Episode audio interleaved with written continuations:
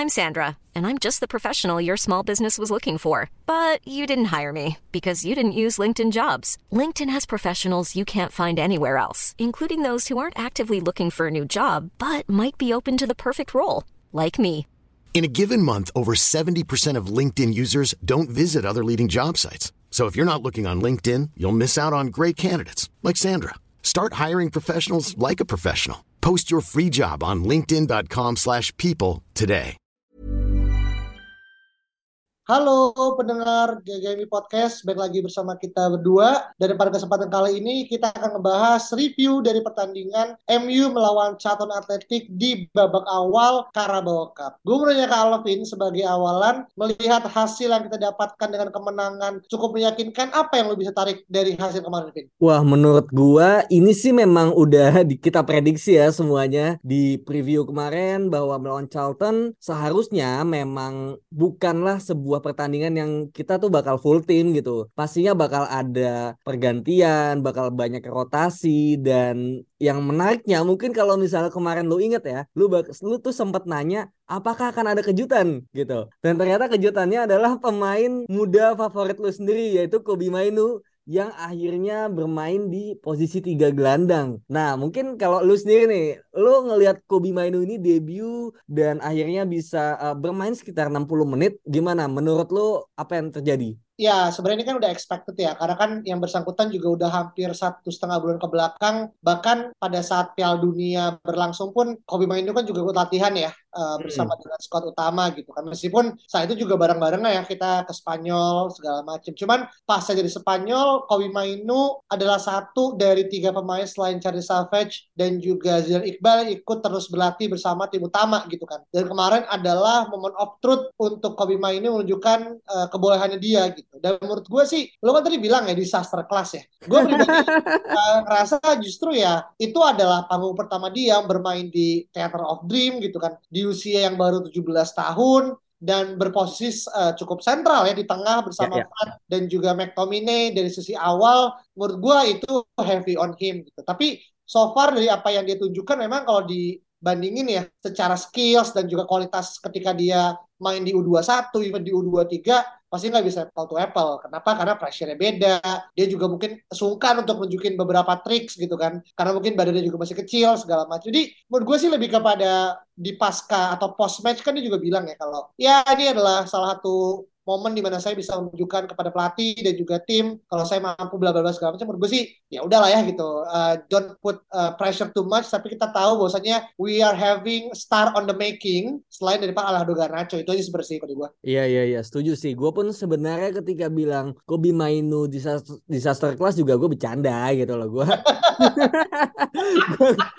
gue gak beneran gitu. Ah. Dan dan gue pun apa ya kayak kenapa bukan Zidane Iqbal pemain gue yang diambil gitu kan. Cuma ya pada akhirnya gue melihat kayak banyak orang yang bilang eh, bahwa Kobe Mainu ini adalah the next Paul Pogba gitu. Dan sekilas memang apa ya feintnya kemudian body language-nya memang ada kemiripan kan di sana. Dan eh, gue yakin juga lo pasti udah sering mendengar eh, apa ya kayak kesamaan-kesamaan itulah gitu. Cuma Iya. masalah Kobe Mainu gue merasa setuju juga bahwa ini panggung pertama. Dan nggak masalah juga dan ini ya apre, apa ya applause juga sih buat dia gitu akhirnya bisa bermain dan debut gitu. Cuma kalau misalnya ngomongin debut yang lain ya menurut gua Facundo Pellistri sih itu juga keren banget. Dan ini mungkin di luar apa ya prediksi gua yang mana gue juga sempat bilang ini pemain gak jelas kan gitu. Iya. pemain gak jelas dan akhirnya dia bisa bermain 10 menit tapi kontribusinya bisa satu assist dan keren sih menurut gua. Pergerakan dia dari kanan dia nggak apa ya nggak statis ke kanan terus di wing tapi dia juga bisa cut inside ke dalam dengan kaki kanan gitu loh ala Jadon Sancho yang mungkin kita bayangkan dulu di Dortmund ya. Dan itu Iya. menurut gua keren banget sih. Hmm, ya, karena memang kemarin banyak kejutan ya dari mulai squad, dari mulai hasil, dan juga bagaimana kemarin kita juga ngelihat our star boy Alejandro Garnacho pun juga bermain tidak jelek ya Vin ya. Dalam arti dia juga bahkan hampir mencetak gol dan juga assist gitu kan. Dan kemarin juga sebenarnya kalau bisa kita lihat kita bisa menciptakan bahkan 5 sampai 6 gol. betul Belum kita ngomong masalah uh, free kick Fred ya yang kena tiang gitu kan. Erikson yang akhirnya tendangannya sempat keblok dan beberapa peluang yang menurut gue ini adalah salah satu hasil positif. Ditambah memang gitu kan Facundo Pelistri ya yang akhirnya membuahkan hasil dari apa yang mungkin dia tunggu lama-lama gitu kan. Uh, dan dia menunjukkan kalau selama ini apa yang Ralf Ragnik lakukan dengan menganak kemaskan Anthony Elanga adalah suatu disaster baru gitu. Iya, iya dia menunjukkan lah. Tapi ini juga gue lihat beberapa rumor yang akhirnya Pelistri malah justru dapat banyak tawaran untuk loan termasuk juga di Watford gitu karena penampilan semalam. Jadi menurut gue nih banyak banget multiply effect ya yang akhirnya benar-benar menjadi salah satu dampak positif gitu kan. Selain kalau kita ngelihat mungkin our main man yang mencetak gol dua gol ya di menit 90 ya Vin ya. 90 yeah. dan juga 90 plus 4 yaitu adalah Marcus Rashford yang sekarang mencetak 8 consecutive home goals untuk MU gitu kan dan menjadi pemain pertama yang melakukan itu semenjak terakhir kali adalah Wayne Rooney di Maret 2010. Jadi kalau besok kita ngelawan City, uh, Rashford bisa cetak gol lagi ya, karena kita main di home, maka dia akan memecahkan rekor nomor 10 sebelumnya gitu kan. Jadi menurut gue hmm. itu salah satu hal yang jadi poin penting gitu. Nah, tapi kalau ngelihat secara hasil, apa kalau ngelihat ini sesuai dengan apa yang Renak inginkan, Vin? Gua suka di babak pertama, terutama di 10-15 menit pertama itu MU gila banget dengan pemain yang mungkin mayoritas pemain pelapis ya dan uh, di mix dengan beberapa pemain utama dan ada pemain-pemain muda seperti Garnacho, Elangga dan juga Kobi Mainu. Gue merasa bahwa MU ini mainnya keren banget. Cuma memang untuk mencetak gol ya itu adalah another thing lah ya gitu yang mana itu masih menjadi masalah utama kita cuma nggak masalah gitu karena ya tadi lu sempat mention ya Alejandro Garnacho itu keren men gitu. Kayak dia sangat pede untuk one on one bahkan menurut gua untuk one on one Garnacho ini lebih bagus daripada Anthony. Kenapa? Karena kalau Garnacho ini misalnya dia di kiri dia tuh nggak selalu cut inside gitu. Dia kadang-kadang tuh suka masuk ke dalam lagi gitu loh. Untuk pada akhirnya nanti dia cutback dengan kaki kiri. Sedangkan kalau Anthony dia tuh udah ketebak men. Dia bakal mencoba di kanan kemudian di cut inside either shoot atau oper balik gitu kan. Jadi Anthony ini masalahnya masih belum pede untuk melakukan attempts apa pun itu shoot atau crossing dengan kaki kanan yang mana menurut gua kalau dia bisa melakukan itu, dia bakal menjadi pemain sayap yang jauh lebih komplit lagi. Itu sih. Dan terlepas dari golnya yang keren banget menurut gua itu trademarknya dia ya ya.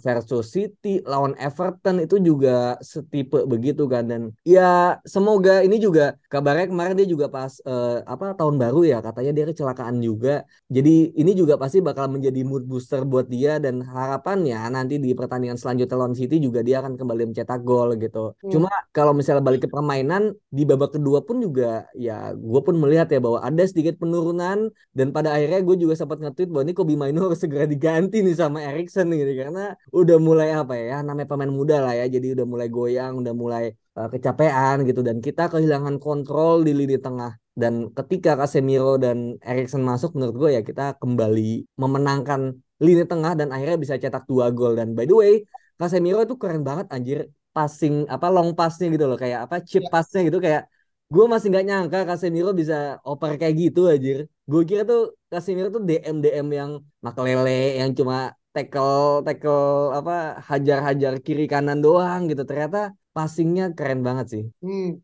iya dan ini kita benar-benar ini ya apa namanya utang seumur hidup sama Veronik Rabiot ya. Forever in your debt ya. Iya benar ini adalah satu hal yang memang menjadi apa ya mungkin uh, blessing disguise ya dari suatu kegagalan dan kita suka ketika MU gagal mendatangkan pemain tapi mendatangkan poin yang lebih bagus yaitu adalah Casemiro sendiri gitu. Tapi kalau kita ngelihat uh, ini ya, ini ada uh, sebenarnya statistik yang banyak menjadi perdebatan ya. Bahwasanya uh, musim ini gitu kan, Anthony game 15 gol 5, Gabriel Jesus games 20 gol 5. Itu kan kalau misalnya kita ngelihat secara uh, statistik mungkin ya kita Anthony lebih menang, tapi banyak orang akhirnya kurang setuju karena dianggap Anthony kan lebih one show of player ya. Dia itu yang di counter sama fans Arsenal gitu. Sedangkan Jesus kan tim player. Nah ini lu ngelihat stats ini nih bisa menandakan apa sih Vin sebagai uh, mungkin lu melihat angka ini Vin? Kalau misalnya angka statistik kemudian gol itu kan apa ya? Oke itu menjadi sebuah tolak ukur juga. Cuma menurut gua bukanlah menjadi satu-satunya gitu lah tolak ukur apakah pemain A lebih bagus daripada B dan juga sebaliknya. Dan Jesus ini menurut gua juga bukan dibilang pemain yang jelek ya ataupun di Arsenal pemainnya flop karena memang perannya adalah dia sebagai uh, apa ya penyerang yang mobile membuka ruangnya seperti Anthony Martial persis banget gitu. Cuma mungkin lebih fit aja gitu meskipun ya Jesus lagi cedera ya sekarang gitu. Dan kalau Anthony kan memang pada akhirnya dia lebih suka melakukan shooting gitu loh. Gue satu sisi gue juga gak setuju ya kalau Anthony dibilang apa ya wa, uh, apa individual player or something tadi yang, yang lu bilang gitu dia tim player gitu cuma memang tendensinya kecenderungannya memang dia melakukan shooting dari luar kotak penalti ala Arjen Robben gitu. Dan itu kan salah satu kekuatan utama dia. Malah yang tadi gue bilang cutback dengan kaki kanan dia tuh belum bisa. Jadi satu-satunya kekuatan yang mungkin sangat bisa untuk dieksploit oleh dia gitu ya adalah dia cut inside. Kemudian mungkin ada back kanan MU let's say Diogo Dalo ya yang melakukan overlap dan membuat back itu jadi apa ya uh, hilang fokus. Kemudian menciptakan celah dan akhirnya Anthony masuklah di situ gitu. Jadi menurut gue statistik penting tapi kita harus melihat konteks dan menurut gue keduanya Anthony dan Jesus ini adalah dua pemain yang berbeda, tipenya berbeda, posisinya pun berbeda jadi nggak bisa dibandingkan sih kayak ya oke okay, gitu. Rashford pun lebih lebih banyak gol kan daripada let's say siapa Jesus juga gitu. Cuma ya beda posisi gitu. Rashford memang goal scorer yang nusuk dari kiri sedangkan Jesus fungsinya memang untuk membuka ruang untuk Saka, untuk Odegaard dan juga untuk Martinelli gitu sih menurut gue. Iya, ya memang sebenarnya poinnya toh juga mereka berdua kan sebenarnya posisinya beda ya. Anthony lebih kepada winger ya, sedangkan Jesus kan lebih kepada forward ya. Jadi ini pun sebenarnya bukan bukan hal yang harus apple to apple gitu. Dan gue tahu nih agenda setting media aja gitu yang ingin mencoba tabrak-tabrakan antara fans MU dan juga Arsenal yang mana ya pasti semua punya pride masing-masing kita tentu mendukung Anthony sebagai suatu marquee signing gitu tapi juga kita juga nggak buta kalau Jesus pun juga dampak yang diberikan kepada Arsenal pun juga luar biasa. Dan buat gue sih both are uh, Brazilian James ya. Tapi sangat muda juga gitu. Jadi buat gue sih ketika fans MU sama Arsenal berantem fans Brazil yang akhirnya menari-nari gitu. Iya kan, ini kayak lo banding antara Witan sama sama Egi aja gitu. Iya.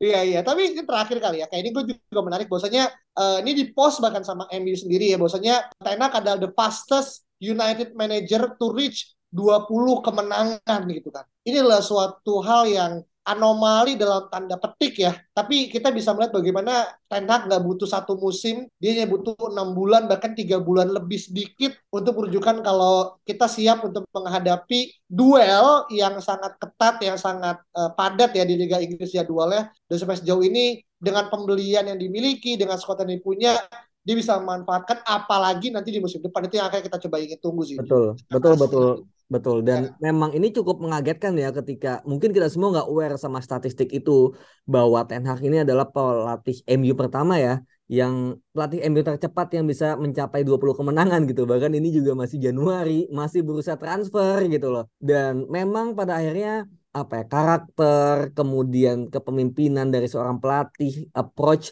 dan juga pembelian itu juga penting banget gitu. Tadi gue juga sempat tadi siang gue ngebayangin gitu apa ya hal yang paling mengubah MU gitu. Kalau let's say uh, squad wise ya cuma squadnya aja gitu. Dan gue sadar bahwa lini tengah kita itu musim lalu kita itu week in week out mainin Fred dan Scott McTominay gitu. Tapi musim ini yang kita mainin adalah Casemiro dan Erikson yang mana kualitasnya beda lah gitu kelas dunia sekarang. Kalau yang dulu kan kelasnya memang kelas apa ya? Ya kelasnya Karabau Cup lah gitu. Cuma iya kan?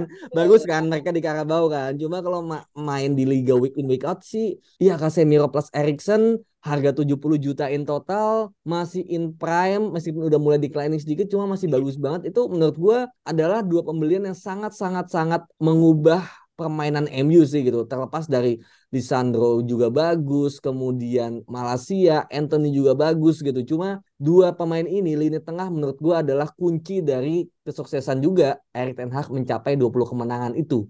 Iya. Dan uh, kalau kita lihat ya, Vin, kemarin tuh kemenangan di Old Trafford 3-0 lawan uh, Charlton adalah kemenangan ke 1799 yang harapannya kemenangan ke 1800 akan dilakukan di pekan akhir pekan ini gitu kan. Yang nanti kita bahas juga gitu. Tapi ini terakhir kali ya sebagai penutup dan ini mungkin sajian lebih kepada uh, apa namanya entertainment. Kita tahu bagaimana akhirnya pelatihnya Charlton ya Dean Holden itu ternyata adalah pemegang tiket holder gitu dari MU dan ternyata nih gue baca dari uh, Five Live Sport bahwasanya Erik Ten Hag tuh mengundang Charlton manager ya uh, Dan Holden ke Carrington untuk menunjukkan bagaimana akhirnya ya di Carrington tetap bekerja terus juga akhirnya menunjukkan kayak presentasi menandatangani jersey dan juga akhirnya minum red wine bareng gitu ini kan ya, ya, ya. suatu hal yang sebenarnya ya mungkin Ten Hag juga ini ya mengapresiasi satu karena uh, Dan Holden juga uh, membeli tiket ya jadi bukan bukan sebagai kayak musuh tapi ini pada kayak junior kali ya yang akhirnya coba untuk dinner chat yang menurut gue nih suatu hal yang bagus ya untuk MU dan juga Charlton yang akhirnya tidak ada satu hal yang jadi rival tapi yang jadi juga cukup unik sebagai terakhir juga adalah kemarin kalau teman-teman mendengarkan itu pada saat Aaron Wisaka itu uh, bawa bola itu dibu gitu kan. Ya. Nah banyak orang kira itu adalah bu itu dari fans MU. Gitu. Ternyata bukan. Itu datang dari fansnya Charlton yang ngebuin AWB karena AWB kan pernah main di Palace dan Charlton dan dan Palace itu akhirnya ternyata rival. Jadi semacam kayak hal yang quote unquote ya, ya rival gitulah pokoknya yeah, yeah. Yang cukup aneh tapi cukup anomali juga adalah di starting eleven Charlton dia juga memainkan satu pemain yang juga dipinjam dari Palace juga gitu. oh iya siapa? gue lupa namanya siapa cuman ada segala macamnya ini ini menurut gue cukup anomalis ini emang sakit aja sih Charlton deh yang akhirnya ngebuin pemain lawan yang karena dia pernah main di di uh, apa namanya Peles tapi di skuadnya juga ada pemain yang juga pinjaman dari Peles juga gitu jadi ya, agak-agak ini adalah suatu ya. apa ya funny ya kan di uh, out of topic tapi tetap bisa untuk dikulik gitu kan dan oh iya drawing kita akan dilakukan pada akhir pekan nggak sih? Malam ini habis. Jadi kan malam ini ada pertandingan City lawan Southampton dan juga ada Wolves lawan Nottingham. Nah nanti yeah. habis match itu nanti bakal di drawing sih kayaknya ya. Nah mungkin ini aja kalau lu harapannya ketemu siapa nih? Gua sih why not lawan, lawan City ya? biar back to back. Wah gila jangan ya.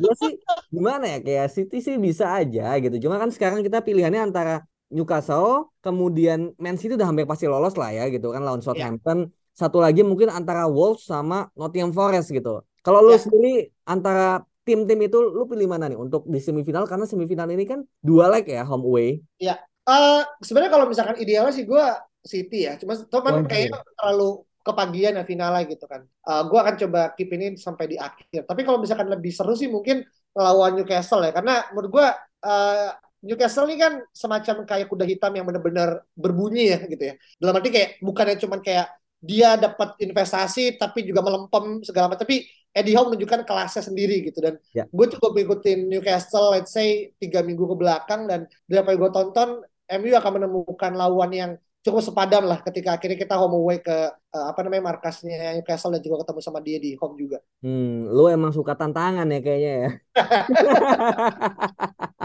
kalau real kasih buat Ten Hag sih. Lu siapa? Iya, kalau gua, gua memang dari dulu kan pinginnya MU itu dapat um, apa ya tim-tim yang mudah lah gitu dan memang pada akhirnya musim ini pun dapat ya tim-tim yang gampang, mainnya di Old Trafford pula gitu. Jadi kayak gue seneng banget karena kita jarang dapat drawing seperti itu gitu. Dan kalau harapan gue, gue berharapnya antara Wolves atau Nottingham sih gitu. Yeah. Dan gue akan membiarkan dua tim kayak ini, Newcastle dan City ini ya saling bunuh aja di semifinal dua leg silakan yeah. aja terserah siapalah Arab mana yang menang gitu kan. Yeah, yeah, yeah. Kita akan menghadapi ya udah pasti menghadapi Arab gitu di final nanti ya meskipun gue juga mungkin agak jumau ya bilang bakal lolos ke final cuma harapan gue antara Wolves dan juga Nottingham Hmm, oke, okay, oke, okay, oke. Okay. Ya itu sebenarnya kan lebih kepada akhirnya lu pengen making sure kita masuk ke final berarti gitu kan? Yalah.